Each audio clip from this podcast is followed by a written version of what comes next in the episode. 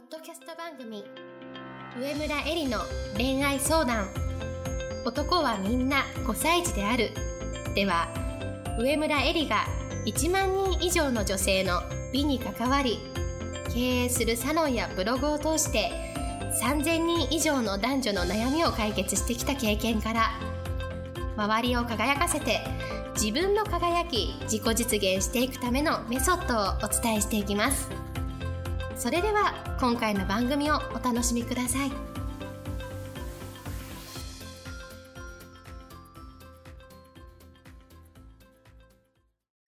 こんばんは、上村えりです。今日もポッドキャスト、上村えりの恋愛相談、男はみんな5歳児であるを始めたいと思います。今日いただいているご質問をご紹介します。結婚した後、他の男性に気持ちが傾くことについてです。4年ほど前に結婚した友人が旦那さんではない会社の人に恋心を抱いています。かっこ本気ではないと思いますが相当好きです。私は一生一人の人を勝たせ続けたいと思っているので、話を聞きながら、まあそういうこともあるだろうなと思いつつ、自分はそうなりたくないなと思ってしまいます。結婚後に他の人に気持ちがいってしまう原因は何だと思いますか？自分の心のあり方次第でそういった状況は回避できるのか、もしくは他の男性に多少恋心を抱いても、家では旦那さんとしっかり向き合っていればそれもありなのでしょうか？というご質問をいただきました。えー今日はですね、あのー私の女性の友人の何人かにですね、インタビューをしてみたんですね。そうしましたら、結婚をしてても誰かを好きになることは全然あり得ると言っていました。旦那さんとは一緒に生活していればいろいろ問題もあるけれども、自分が一番自分らしくいられる相手であり、子供を一緒に育てるパートナー、それが旦那さんだと。で、家庭を壊したり、家庭を見捨ててまで恋愛に走ることはないと思うけれども、旦那さんじゃない男性に恋心を抱くことは大いにあり得るっていうふうに言っていました。よくあの私たち日本で言うと、男男性が、まあ、結婚した後に、まあ、他の女性のことが好きになるみたいな話をよく聞くと思うんですけれども、あの、今まで女性が結婚した後に他の男性を好きになるということが日本の文化としてちょっとタブーなところがあったからだというふうに思うんですが、女性だって全然、うん結婚した後に旦那さん以外の方に恋心を抱くことっていうのはもうあり得るんだなということです。で、えっ、と、恋愛っていうのは、まあ辞書で引いてみると、相手を好きと思って会いたいと思ったり、愛おしく思うことっていうふうに書いてあります。で、全然余談になるんですけれども、最近なんか、えっ、と、辞書がですね、改定され、改正されて、えっ、と、恋愛っていうのを前は、えっ、と、異性をっていう風にあったらしいんですよ。異性を好きと思ってて。でも今、LGBTQ と言われているように、あの、そういう、ね、恋愛に対する多様化っていうところもあって、異性をっていうのが、あの、変わって、相手をっていう風に変わったそうです。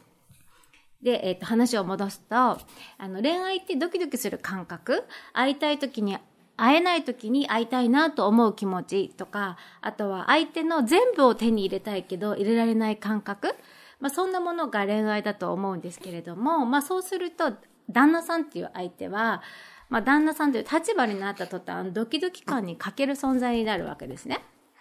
で、まあ恋愛とは会いたいけれどもなかなか会えない状態が恋愛の気持ちを継続させる重要なファクターで、結婚したりとか、まあ同棲したりとかして同じ家に住んじゃうと、家に帰ったら必ず相手がいる状態それは恋愛の気持ちを継続するのは難しいわけですよ。だからといって、旦那さんが大切じゃないと思ってないし、失いたくない相手でもあるわけですよね。で、このご質問にあった結婚後に他の人に気持ちがいってしまう原因は何だと思いますかっていうことなんですが、原因というのは今話したような恋愛と家庭は異なる、そういう性質にあると思います。その人に問題があるとかじゃなくて、私のね、あの、友人の何人かに聞きましたけれども、別にね、その女性たちが、あの、すごくお盛んな女性でもないしすごくねなんだろう素敵な仕事を持ったり、まあ、あの家庭に入ってる人もいるけれども、まあ、いたって普通のいわゆる皆さんの周りにいるような女性たちなんですけれどもだからこそ、えっと、その人たちに問題があるとかじゃなくて恋愛と家庭は性質的に異なるわけだからドキドキ感を求めて結婚後に他の人に気持ちがいってしまうことっていうのは誰にでもあり得る起こり得ることだと思います。で、ドキドキ感っていうのはじゃな、もっと言うと、脳内興奮物質、アドレナリンなわけですね。で私たちっていうのは本能的にこの、あの、脳内物質、まあ、他の名前で言うとホルモンに全てをコントロールされていて、あの、まあ、ここの、とどういうふうに付き合うのか、このホルモンとどういうふうに付き合うのかっていうのが一つ大事な行動を決める上でのポイントになると思うんですけれども、まあ、このドキドキ感っていうと、例えば欲しいものが手に入った時の嬉しさとか、恋愛で言うと憧れに近づけることとか、そういうまあ快感なわけですね。で、人間の行動の、あの、源泉を突き止めていくと2つにしかあのなくて1つは快感を得ること。でもう1つは危険と不安の回避なわけですね。なのであの結婚後に他の人に気持ちがいってしまうっていうその心の状態っていうもの問題ではなくて私たちがもうそもそも持っているそういうなんだろう快感を求めてしまう本能に私私はあるのかなというふうに思っています。じゃあご質問にあった自分の心の在り方次第でそういった状況は回避できるのか？ということなんですが、このね、状況をじゃあ回避したいなら、完全に安心できる状態を作らないというのが私が考える一つの方法だと思います。で、日本人の女性は結婚したい結婚したいってみんな言うけれども、なぜなら安心したいからって人が多いんですよ。老後が不安だからとか、あの、まあ、彼氏っていう状態だといつどこに行っちゃうかわからないから安心したいっていう人が多いけれども、それにもかかわらず結婚後に他の人に恋心を抱くことを相手に許さないっていう傾向があるんですね。でもこれ今まで話したように人間の性質として安心したら恋愛っていうドキドキは成立しないということだからこれってまあ矛盾しているわけですよね。そういうところに気づいてほしいなというふうに思います。で、例えばね、海外ではパートナーシップの形の一つが結婚しない選択っていうのが結構あるんですけれども、その理由の一つが、あの、いつまでも気持ちの上で慣れ合慣れ合いにならない関係を保つっていうのもあるんですよね。で、相手がいてくれて当たり前にならないっていう、そういう状況、心理的状況を作るのが、まあ、この一つの回避方法なんじゃないかなというふうに私は思います。だから、あの、まあ、これを聞いている日本の皆さんにお伝えしたいのは、あの、なんだろう、恋愛を結婚したらしないことが正しいというわけではないということだよね。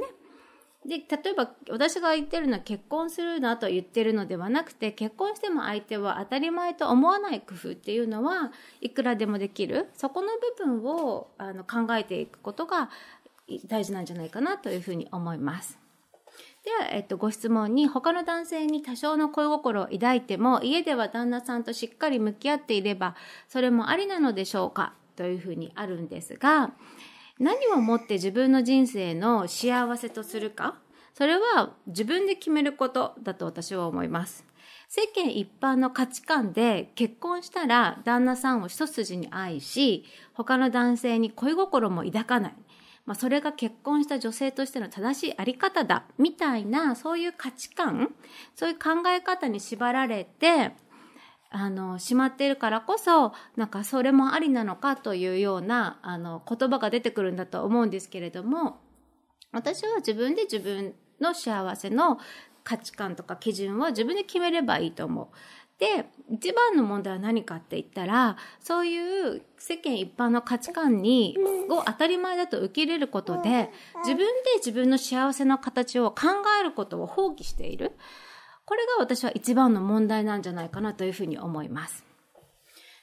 で、えっ、ー、と、このね、ご質問の中に、私は一生一人の人を勝たせ続けたいと思っているっていうふうにあったんですね。で、えっ、ー、と、自分の運を全部上げる男性を決めてその人を勝たせるっていうのが私の恋愛観でもあるんですね。で、だからこのポッドキャストではそういう話を結構しているんですけれども、でもですね、人間って弱い生き物で、時には自分にチヤホヤしてくれる男性に心がなびいたりとか、寂しい時にぬくもりを求めたりとか、いくらね、相手を勝たせたい、そういうふうに一人の人を愛し、貫きたいと思っていても、自分の心の隙間を満たすことをね、人間っていうのは優先してしまうものなんですよ。だから、旦那さんとか彼氏とか、まあその一人の男性を 勝たせるっていうふうにあまりにも強く思いすぎて、本当は自分の中に、あの、全然満たされない気持ちがあるのにね、それを押し殺して、それに蓋をして、あの、愛を貫き通してるっていうふうに思うのは、私は違うというふうに思います。どこかでね、そういうふうに思ってたら、あの、破綻が来るんですよ。で、じゃあどうしてかっていうと、そういう状態で、硬くて頑固な感じで、肩肘張って頑張ってるっていう感じなんですよ。でもそういうね、自分の我慢っていうのは、実はですね、周りをとても息苦しくさせるんですね。で、結局、相手のためを思って、一人の人を、えっ、ー、と、愛し続けるっていうふうに思っていると思うんですけれども、結局誰も幸せにしない。自分も幸せにならないし、相手もそれを望んでなくて、相手も幸せにならないっていうのが、あの、そういう状態の結果なわけですよね。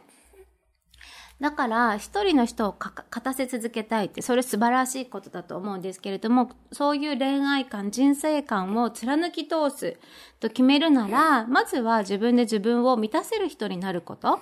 そして自分の寂しさを他人で埋めないようにすること、そういう自立した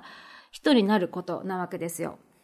言葉で言うのはすごく簡単だけれども、この、あの、自分で自分を本当に満たせる人になることってめちゃめちゃ難しいことです。あの、自分の、本当に自分自身と向き合い続けることになるわけだよね。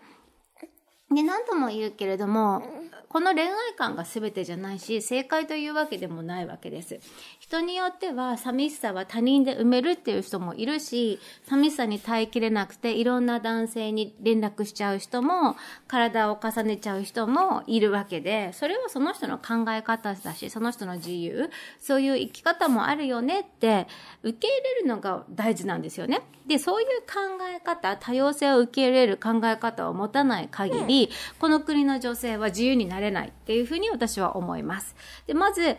自分たちが自由にあの、それぞれの幸せの形を追求する社会を作るには、まず自分自身がそういういろんな女性のがいていいよねっていうふうに思える、そういう人間になることがまず大事だというふうに思います。で、最後に、じゃあ恋愛をし続ける気持ちについてなんですけれども、女性にとってってすごく大事だというふうに思います。もちろんそれが一生ね、旦那さんという一人の男性に恋愛の気持ちを持ち続けることができるならば、それは素晴らしいこと。ですけれども、別にまあ旦那さんじゃなくても何かに対してね、恋心を持ち続ける気持ちっていうのは、そしてそういう対象を探す気持ちっていうのはすごく大事だというふうに思います。じゃあなぜって言ったら、やっぱりもっと素敵になりたいっていう気持ちのエンジンになるんですよね。恋心って。向上心とか、あの、生活、毎日の張り合いって、自分一人でさ、持ち続けるのって結構難しいわけですよ。だけれども、やっぱり、あの、恋愛という憧れの対象であったりとか、あの人を好きと思う気持ちが、自分自身の中にある、もっと素敵になりたい、もっと、あの良くなりたいと思う気持ちのこう原動力になるっていうのは大いにあり得るかなと。だからこそうまくね、その恋心っていうのを使って、そして自分自身の理想とする自分になるために、うまくその恋心を原動力にしていけばいいのかなというふうに私は考えています。それでは、えっ、ー、と、今日のポッドキャストはこれでおしまいにしたいと思います。また来週も楽しみに聞いてください。本日の番組はいかがでしたか？番組では上村えりに聞いてみたいことを募集しています。ご質問はウェブ検索で「上村えり」スペースウェブサイトと検索。ブログ内の問い合わせからご質問ください。またこのオフィシャルウェブサイトでは無料メルマガやブログを配信中です。次回も楽しみにお待ちください。